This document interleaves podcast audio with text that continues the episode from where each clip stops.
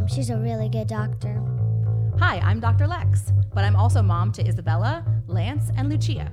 Our mom takes care of our family, our friends, and her patients. On this podcast, our mom is going to be talking to her doctor friends and teaching you how to keep your family safe and healthy. Okay, mom. Ready for the show? Let's do it. Welcome to Family Health with Dr. Lex.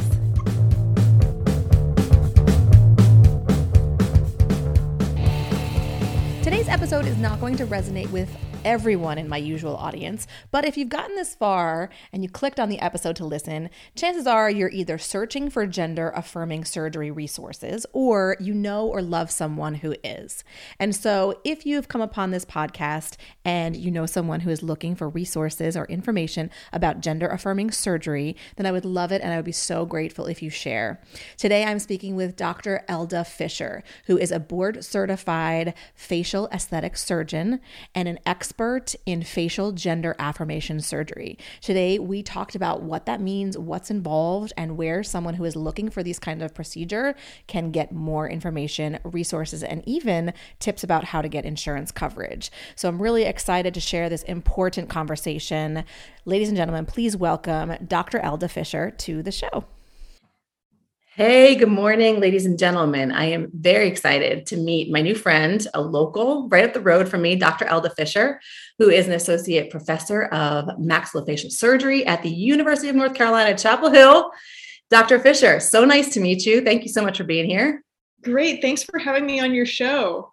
Yeah, my pleasure. I'm really excited because this topic is not kind of in the typical family medicine lane. This is a really unique topic, and I'm excited to learn about it and for you to share some information about your field, what you do, kind of what the process is. So, Dr. Fisher is trained as an, um, a maxillofacial surgeon and has specialty training in cosmetic plastic surgery, but you do gender affirmation surgeries. So, I would love to know what that is but I would also love to know how on earth you started as a facial surgeon and you ended up in this very specific and unique and wonderful specialty. Yes. Well, um, well, first let's start off on what gender affirmation surgery is. And so, you know, when when people think of gender affirmation surgery, they're usually thinking about like bottom confirmation surgery, like changing the genital organs um, and and how they look, right? Um, and so, and that's been very popular for the past like 30 years, right? People say gender confirmation is really just changing, you know, um, what you have down below to whatever the other gender usually has, right? Um, uh, but you know, in the past 10 years, that's really changed a lot, and people have really thought about, you know, what does it mean to present as a female or as a male in public, right? And really, to me, what it what it means is to look that way and so I really found a nice niche for me to go ahead and um, operate on people's faces so that they look more like the gender that they want to look like. Um, and I have this skill set that I can do it. So it's been a really um, like nice population of people to work on because they're very appreciative of the work. Um, yeah, and I started out really just because I had a private practice in the area and I had met some transgender patients through that private practice who were asking to look more feminized. And I was able to do that for them. Um, but uh, it's very cost prohibitive, right? Like, you know, it's not like the type of thing that most people can just go out and say, well, I want to have a more feminized face, right? Because the types of surgery you do can be extremely expensive. And one of them also requires an overnight hospital stay. Um, and since I was practicing mostly at sort of outpatient surgery centers, that was difficult also. So that's why I transitioned my practice to UNC and started seeing this broader group of transgender patients. So, when you said you were seeing patients uh, in an outpatient practice, you were seeing patients who were coming to you and asking to look either more feminine because they were transgender male to female or looking more wanting to, wanting to look more masculine because they were transgender female to male and you accomplished that how? Is that surgical procedures i presume? Is this fillers and botox? How do you accomplish this extremely yeah. tedious i would imagine procedure? That's a great question. Well you know you can do it you can run the gamut right? You can do botox and fillers and try to like make things look a little bit more feminized on somebody's face or um, or you can go all the way through surgery.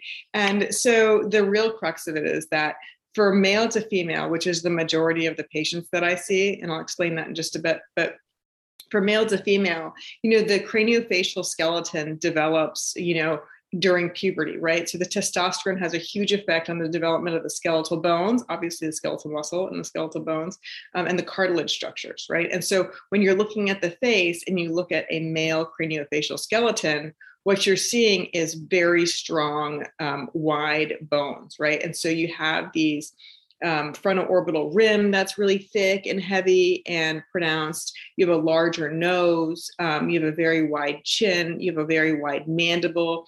And those features, once they're developed, are not going to change, right? And so even when you're 30 and you're taking all this estrogen and hormone blockers, right? The skeleton is going to stay essentially the same. And so, in order to alter those areas, you have to surgically change them. Now, can we do things to mask that? Yes. And so, that's really how I got started, right? And so, masking it, you can do a little bit of filler, right? You can do some Botox. You can, you know, lift up the brows with the Botox. You know, you can put filler in the cheeks, or you can do, um, you know, cheek augmentation with implants. Um, so you can mask a lot of that, but really, if you really want to take care of it, especially this forehead portion and these lateral orbital rims, you have to do an operation. Um, and so that's for male to female, right? Female to male is a little bit different, right? Because female to male, I do have some percent, probably about 10 to 15% of the population that I see is female to male but female to male is different because testosterone just takes over. And like you know as a family medicine doctor right like if you start giving someone testosterone they're going to get all of these features that are consistent with the male gender right? They're going to get facial hair their skin's going to change right? They're going to build more bulky muscle. And so you i have fewer patients that are male to female because it's easier for them to present as male. Whereas for female uh, for male for male to female, um, it's difficult because even if you have a breast augmentation and even if you have lower body surgery, right? When you put a dress on and go outside, your face still looks like a male's face. And that's really the biggest problem. Yeah, and that has so much to do with the bony structure that you mentioned as kind of set since since adolescence. It's, so it's easier to masculinize uh, someone who's born female using hormones yes. um, and maybe some in some simpler injections than it is to feminize a male whose structure is set in stone and is definitely uh, you know stronger from a bony perspective and distinct characteristic of a male from, from a bony perspective. Extremely distinct right? I mean let's think about like your kids going to the museum of natural science right? You could show the children a skull from a male and a skull from a female from yeah. you know 2000 years ago and say okay now your job is to go through the museum and pick out the skulls from the males and the skulls from the females. And they would be able to do that. A six year old can do that and identify those features. And so when you know you're meeting someone for the first time you you just know right? You can see from their face and you know from their craniofacial skeleton if they have more effective testosterone on that skeleton. And so it, that's very difficult to mask in any other way than doing hard tissue surgery. And that's why that's really important so I envision lots of sh- shaving bone, kind of reshaping the front of the face and maybe even kind of like behind the hairline. You know, when we've all seen botched and we've all seen, you know, the, the plastic surgery um, shows on television where they kind of like, you know, lift up the nose and they do a little. I envision something way more extensive and um, technically difficult with, with well, you know, plus minus the technically difficult. Sometimes, you know, when you're doing those really fine things, those are super technically difficult. But you know, the the workhorse of the surgery that we do, that I do for transgender surgery, is making an incision in the forehead, right, just behind the hairline, mm-hmm. um, and then taking it back, sort of a coronal incision back behind the ears. We we flap that area of scalp scalp down um, and then that exposes the whole um, forehead and the frontal bone and the lateral orbital rims. So once all that's exposed, then you have the ability to recontour that area to be a more feminine look. Now, the biggest problem is that there are lots of doctors that will do that. Um, however, this area right here frequently houses the frontal sinus, which is the central portion of the forehead, right? And so you can't just shave that down uh, with the expectation that you'll shave it down enough to get rid of this bossing, right? And so usually what I have to do is remove the front table of the frontal sinus bone, set it aside, right? Wow. To um, recontour the rest of the forehead and the lateral orbital rims to be more feminized. And we usually use feminine norms and 3D modeling for that. And then I take that piece of bone that I put off to the side, recontour that, and then reset it back in in a flatter shape so that the forehead is now flat. And the angle, if you can picture this, between the forehead and the nose is more obtuse and Mhm. less acute. Yeah. Um, and so that's really the workhorse of what's happening. Now, a lot of transgender patients will go see a surgeon and they'll offer recontouring, but they won't offer that form of sinus setback, which is sort of the key in most patients. Sure. I was going to ask you mentioned 3D modeling. Do you are you able to uh, kind of is there I guess a standard a protocol or approach? Do you use your judgment during the procedure or are patients given some options in, you know, kind of um, selecting how they want to look beforehand and how do you go about uh, you know approaching the surgery uh, in terms of the aesthetic that you that you're going after Right. So, um, so usually what I do is I start with the patient's um, CT scan, right? And we're looking at various structures, right? We're looking at the Adam's apple, the mandible, the man, the chin, uh, the, and the forehead and the nose. Like those are the big areas that we're looking at, right? Um, and um, I have a, you know, a, a, a good proportion of patients who are non-binary. So they don't want to be completely feminized. They just want to be sort of in between, right? Not have such harsh masculinized features or vice versa. Um, I submit that uh, CT scan to a company that I work with. Um, and we sort of look at their CT scan versus a normalized feminine skull of about the same size. Okay. And then I make my plans to recontour that the patient CT scan based on the normalized feminine CT scan, right? And that includes that operation that I just told you about.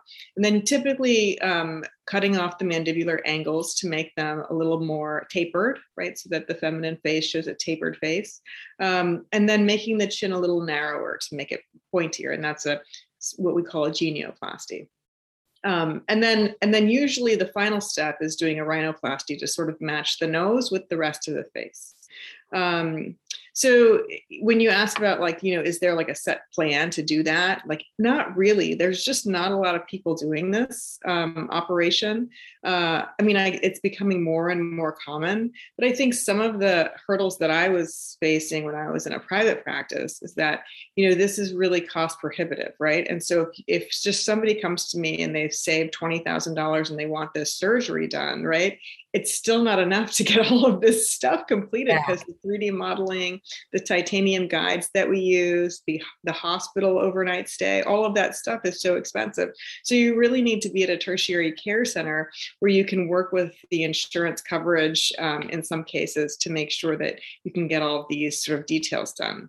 If you're going to a private practice, they typically do not use any 3D planning because it's just so cost prohibitive, right? And so what they'll t- they'll often do is take a lateral x-ray of the forehead and face right and make contour adjustments based on that. How how long are you typically in the OR with this with these patients, and what are the uh, what are the risks? How do those risks compare to like a typical you know nose job or or yeah. I mean i think like the biggest you know the overall problem with this um, operation is that it does take a long time. It's about a seven hour operation top to bottom. It does include some soft tissue procedures. So we start with the scalp. Usually we do this the you know we flap down the scalp do the orbital contouring and the frontal sinus setback. And then you know then we do a hairline lowering procedure. So we take away some of the hairline that's got alopecia male pattern baldness um, and we lower the hairline altogether for the female face uh, and we do a brow lift right? And so that part takes about four hours or so and then we move to the um, lower face and we i do a mandibular angle resection and a genioplasty um, and that takes about you know two and a half to three hours. And then sometimes we go down and do the adam's apple if we haven't done it beforehand. And so you know in total you're looking at seven or eight hours in the operating room at least. And so it's a really long day Um, and I think that's the biggest problem, right? Is that you know being under a general anesthetic, you know, yeah. for for ten hours in the day is a long thing to get through, right? Um, and then so they have a one night, usually a one night hospital stay. But the the recovery is not so bad, right? I mean, it's really just a bony remodeling surgery. Yeah. And so the recovery really isn't terrible. Um, there's relatively low risk of bleeding. The scalp bleeds a lot, but you know, overall, like the blood loss is relatively minimal in comparison to the length of surgery. When I was looking at the team that you work alongside, there's a lot of people on that team. There's yes. a lot of different surgeons, a lot of different types of surgeons, GYN, urologists, plastic facial plastic surgeons, maxillofacial surgeons. Um, and can you just, before I continue, just tell us what is the difference between a maxillofacial surgeon and a plastic surgeon, just for those folks listening? Oh yeah, so um, really different training to begin with. You know, I started my training in oral and maxillofacial surgery um, here at um, University of North Carolina. I left and did fellowship um, in Ohio in full body cosmetic surgery, and then I came back and really just worked on the face. Plastic surgery encompasses a lot of those things, right? Plastic surgery. Um, you have a training program um, but the training program includes a lot of things so while a lot of people you know consider um, aesthetic surgery as plastic surgery. There's a lot of different fields that do aesthetic surgery, right? So plastic surgery really is a lot more, right? They do hands, they do, you know, they do hand surgery, they do burn surgery. They they have a they have a broad, broad training exposure. And to specialize in aesthetic surgery, they usually also do a fellowship. So it's just a different route to get to a fellowship. Um, and and do I understand correctly that uh, oral maxillofacial surgery involves a lot regarding like dentition regarding the fa- the the lower face and the jaw? Typically, it does, yeah. And so, typically, it does. Mostly, um, oral and maxillofacial surgeons consider themselves the surgeons of the bones of the face, right? And so that's why doing this frontal sinus setback and this bony recontouring is pretty germane to our training to begin with. Um, and so, yes, and a lot of the lower face surgery. I actually limit my practice not to doing, you know, the the teethy part of stuff but um but yeah i had a lot of training in the lower face bones and trauma surgery um dealing with the face bones. Yeah you bring up a great point. I think a lot of people don't realize that you know you think plastic surgery you think elective um surgery for aesthetics for the way that you yes. look things that you don't like about yourself but plastic surgeons and facial reconstructive surgeons are doing all kinds of you know repairing congenital deformities uh, treating burns uh, there's a whole spectrum of types right.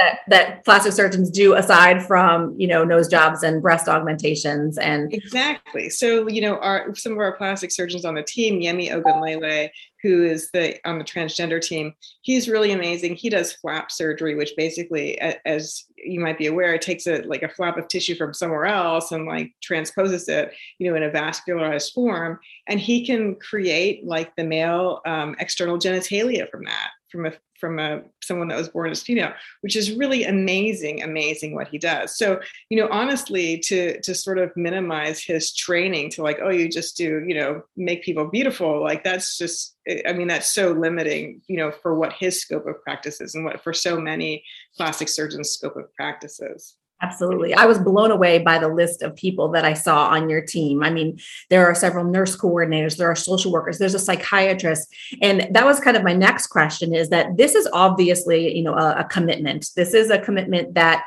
um, that requires, I'm certain, uh, a, a long evaluation leading up to it. So can you kind of go through what what are some of the steps that someone who is thinking about pursuing this type of surgery um, has to go through in order to get to your OR? Yeah. So um, so you know m- most surgeons and most doctors that deal with transgender patients are are involved in something called the World Professional Association for Transgender Health. Um, and the World Professional Association for Transgender Health uh, itemizes criteria um, to be readiness for surgery, right? Whether you're talking about any type of gender affirming surgery. So we follow those criteria. Um, you know, the main criteria is that you have lived in your current gender role for at least 12 months. Um, whether or not that means that you've been taking hormones or not taking hormones, but you have lived in that current gender role for at least 12 months. You also need a couple of letters in support from various um, doctors that you see. One would, would be a letter in support of surgery from like a mental health therapist of some kind, either a therapist, a, a psychologist, or of course a psychiatrist. Um, and then another would be a letter in support from your primary care doctor or the doctor that prescribes hormones for you. Um, and so we need those two letters in support, plus, you know, your role in your current gender. And then, you know, for me, I really look at the whole social situation, right?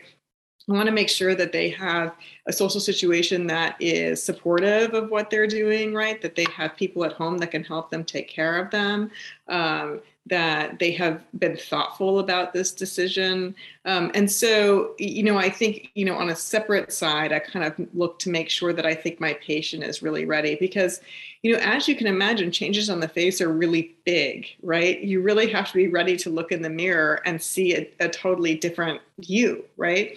Um, you still look like yourself, but you look like a different gender, and that can be very shocking. So if you're not ready for that, or if your social circle isn't ready for that, that can be very difficult. Um, so we follow those WPATH criteria. All of the surgeons, doctors on our team follow that WPATH criteria, uh, and we make our decisions from there. Do you work as a multidisciplinary team to approach each patient? Meaning, does the urologist and the psychiatrist and the facial plastic surgeon, the social workers, and the primary doctors, everybody get together and kind of review each case to make sure that everyone's on the same page and then plan for, you know, kind of what steps this process is going to take place in? Yeah, so that's a great question. Um, that would be ideal, but let me just give you some numbers, right? Um, so the transgender population in the, United States is about 0.6% to 0.8%. And for all of you family medicine doctors listening out there, that is the same number of people that have type 1 diabetes, right? So it is an enormous population of people in the United States that are transgender. So here in North Carolina, that means there are 50,000 transgender people Okay. Um, and so, you know, imagine a clinic where you talked about every type 1 diabetic on a multidisciplinary level, right?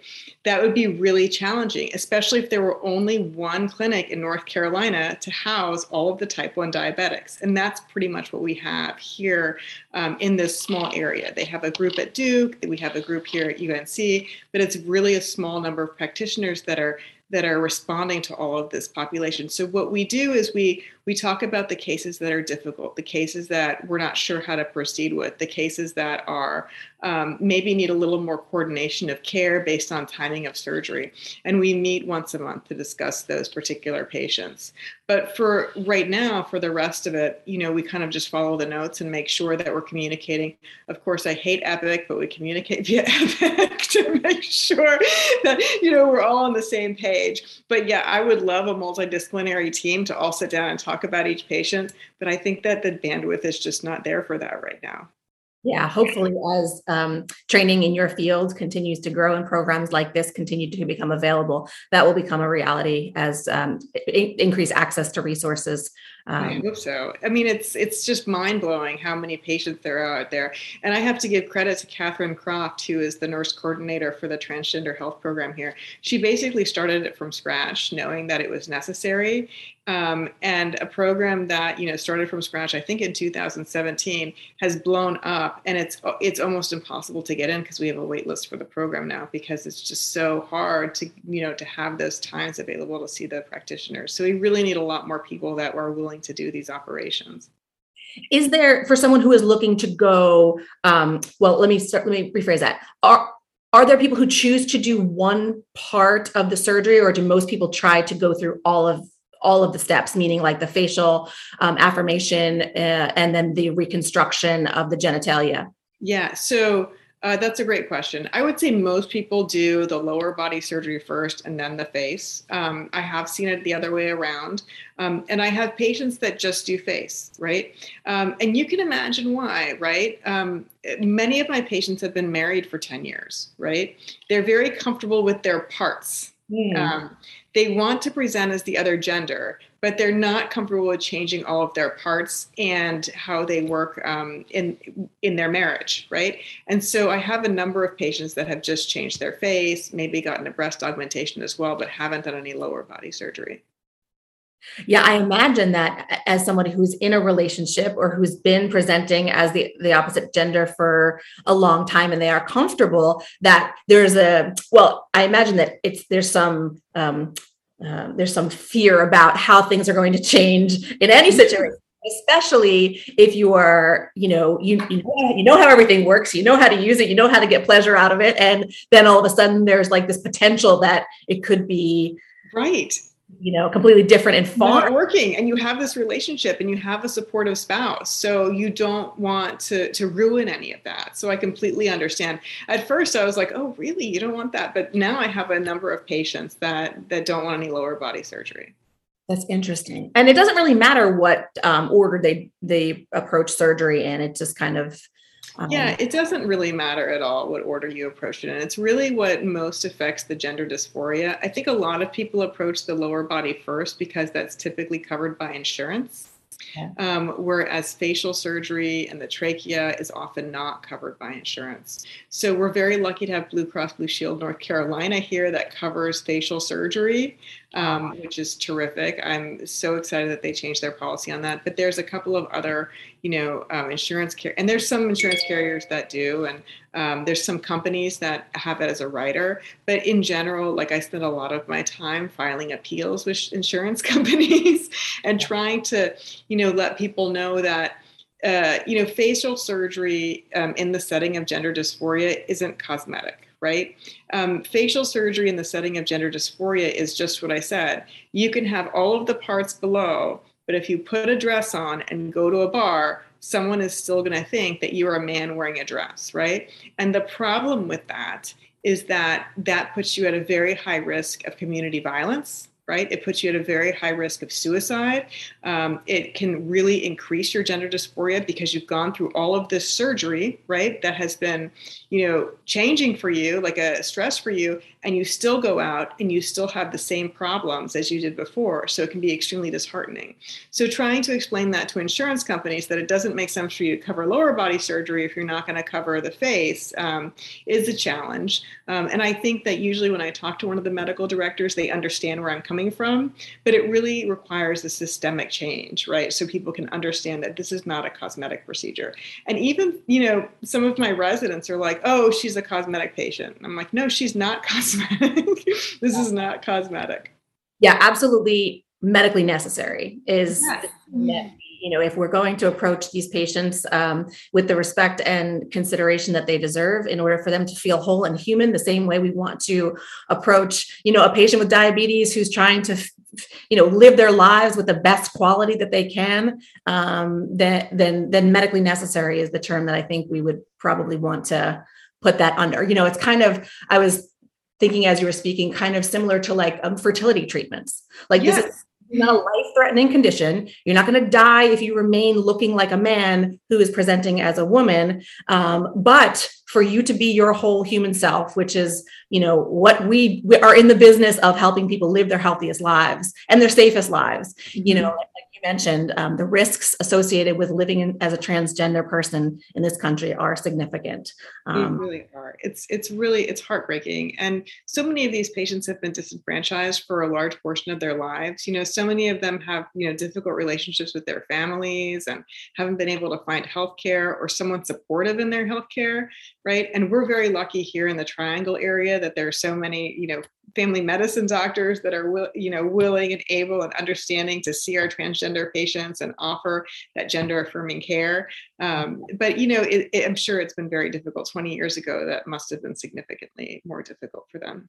Yeah and for you know for the young dr fisher who was going into medical school she was going to go into one aspect or one type of um, surgical specialty, you know, for you to come out in this incredibly unique and specific and noble and wonderful specialty that you're in, where you're, it's not, like I said, it's not life or death, but the, um, the quality of life that you confer to patients that you help them achieve, um, it must be so rewarding for you It really is. It's been a real change, I have to say. When I came back from fellowship, I started doing a lot of just aesthetic surgery and aesthetic procedures. Um, and most of my patient population was, you know, 38 to 52 year old women who wanted facial surgery um, in, for aesthetic reasons or Botox or fillers or things like that. And I was doing that, but um, once I found this transgender population that was so grateful for the work that I started doing, um, I had to find a way to keep doing that, right? Um, and they have just really changed my perspective on on my career and like the purpose that I have. And I think that finding that has really helped me a lot because I enjoyed aesthetic surgery. I like aesthetic surgery, but what I really like is making a difference in somebody's actual life, right? Yeah, yeah and I, I i feel strongly that you you do and you're just such a special person for being um, for offering your gifts to that population. Oh it's been great. It's been it's I, i'm lucky that i'm lucky that they choose me honestly. So great. The last question that i have for you is regarding insurance. Um, you know I, are there programs out there for people who don't have insurance who are living in the skin that they're not comfortable with and who want to make a change? What resources are out there for people who don't have the 20 plus thousand dollars that are needed or don't have the insurance coverage? Are there any? Yeah so the best thing that i can tell people that are in that situation is to um, go on the healthcare exchange right when it opens in november and purchase healthcare off the exchange from Blue Cross Blue Shield of North Carolina. That's not like a plug for Blue Cross Blue Shield of North Carolina, but right now that's the only one in North Carolina that consistently covers facial surgery and all gender affirmation surgery. They have a policy on gender surgery. Um, and so if you can just, you know, when you're buying your healthcare insurance for the year, change to that, that's probably the most helpful thing that you can do. For folks outside of North Carolina, I assume that there are other plans that have that as a policy and you can search for that. Is that it depends on the state, right? And so, you know, California, Oregon, Washington, Wisconsin, like, you know, there's a bunch of states out there that it's routinely covered on most of their major medical, you know, insurance coverages. And then, of course, you get to states like Texas and, uh, you know, Arkansas and Florida where you're not going to find it, right? So it's really state by state, which is really unfortunate. Um, you know, one of the other things that you can do is go to your employer right? And if you work for a very large employer, like Starbucks, for example, Starbucks has written it into their policy, right? So it's not covered by their insurance policy, but it's a separate rider. So once it's denied, Starbucks covers it themselves, right? And so working for like a major company like that, where you can sort of turn the keys of um, a larger global company to let them know that this is important, is is a good way to do it. Also. Wow. That's great, great advice. Um, and if you're in North Carolina, you need to make your way over to the Triangle, where um, uh, you know, living here in Chapel Hill and Carrboro, uh, probably one of the coolest places to live in terms of diversity and inclusion. Definitely. For sure, especially especially you know um, in this state. I'm from the Northeast, and coming here, I have seen more support for and of tra- the transgender um, LGBTQA population uh, here than I ever did in the Northeast. So it's yeah. an incredible community to be part of. Where in the Northeast are you from? Uh, I'm originally from New Jersey, but I trained in New York. Okay, nice. Yeah, I lived in New Jersey for a while also. Yeah. Um, my mother lives in New Jersey, but I grew up in the East Bay of, of, San Francisco. So, I mean, I, I grew up where, you know, LGBT, right, which is what it was then, was really commonplace, right? And it, you know, that was 30 years ago. Um, I'm 45, so that was, that was, you know, 35 years ago. Um, and it's taken a long time to make its way down to the South. Right? probably the biggest thing that I notice, if I can put a finger on it, is that in the Northeast, it's kind of like live and let live. You know, it's no, I don't think anybody's really, well, I shouldn't say that. Um, from where I stood and what I observed, um, you know, it appears that people were, um, in general, able to live their lives as they were. Yeah. As you come here, and diversity is actually celebrated. It's actually um, it's a we make it a point to celebrate all kinds, and it brings tears to my eyes because it's so different from. It is different. Yeah. It, it is really different, and it's it, like it's really been great living here in the Triangle. It's hard because you know the moment you drive 20 minutes out of the Triangle, it's not the same anymore right it's um but here in the triangle we live in this really nice microcosm that i wish you know the rest of north carolina would be also but i see what you're saying like up in the northeast it's sort of live and let live like just just do what you want to do and i'm going to do what i want to do and you know just don't bother me and i won't bother you. Um, and that is a different attitude altogether. Uh, it's fine i mean you know attitudes are regional right? I would rather have that than than than nothing at all. Exactly exactly. And that's not to say that there's not you know discrimination or violence. I don't mean to to, to minimize the you know the incidence of uh, uh, discrimination that transgender population faces anywhere they go. But it just there's a very clear celebration of diversity here whereas i feel like in other places it's just kind of like not acknowledged or not um, you know really recognized definitely. Um, i i'm wondering is there are there any other points or pearls of wisdom that i'm not thinking to ask you that you could offer to our friends who are listening? Um, i know that some people are going to want to share this with their friends. Um, any other advice you can think of for people who are considering uh, gender affirmation surgery or know someone who is? Um, well, my best piece of advice is to get them hooked up with the you know UNC Transgender Center, um, and to sort of you know sort of make those inroads starting from there. But uh, you know, I will say to your listener population that a lot of these um, physicians that listen to your podcast, you know, it's so important to have gender affirming care, and it can be a little bit um, probably daunting to go ahead and start that um, but I found from my practice that the moment I started a little bit of transgender surgery, like I just had this huge rush in. And so if you're interested in providing gender affirming care, you know, start with WPATH. They set all their criteria. They can make it easy for you to sort of figure out like how to prescribe the hormones you need to prescribe and how to measure those levels. And I think the more family medicine providers we have that are that are familiar and comfortable with um, with doing the gender affirming care, um, the more we can get those people plugged in because everybody knows that you know the family medicine doctor is the quarterback right? They're the ones that are going to be able to sort of like funnel them into the right people either the psychiatrist the psychologist or the surgeon or or the team. And so i think the more family medicine doctors we can have that are comfortable with the care the better it will be. And and healthcare professions uh, uh, uh you know even beyond healthcare professions, simply learning the language um, will open the doors for people to kind of spread the word that this is a person who is an ally. This is a person who understands the, the terminology. That was a lesson that I learned the hard way a long time ago um, about, you know, just using the appropriate vocabulary, approaching a patient with the appropriate pronouns and using them correctly as you speak with them or about them um, is a huge step in in um, in in acquiring their confidence and their trust and establishing a rapport. And and that's true for any profession but especially in healthcare when their health is in your hands. Um, yes. so I, I, that was that's a great piece of advice, a great piece of advice. And um, I would just like for you, first of all, thank you so much for doing the beautiful work that you do. Thank you. This is so great that you publicize all of these things on your podcast. What a great podcast you've made. Oh, thank you so much. These are kind of like the the non-traditional things that I really like to get out there because when people search for information, sometimes with issues like this, it's hard to find. Uh, it's hard to find people just talking about it. Like like regular conversation you know? Um, so I'm, I'm just grateful that you're here that you took the time out of your busy schedule.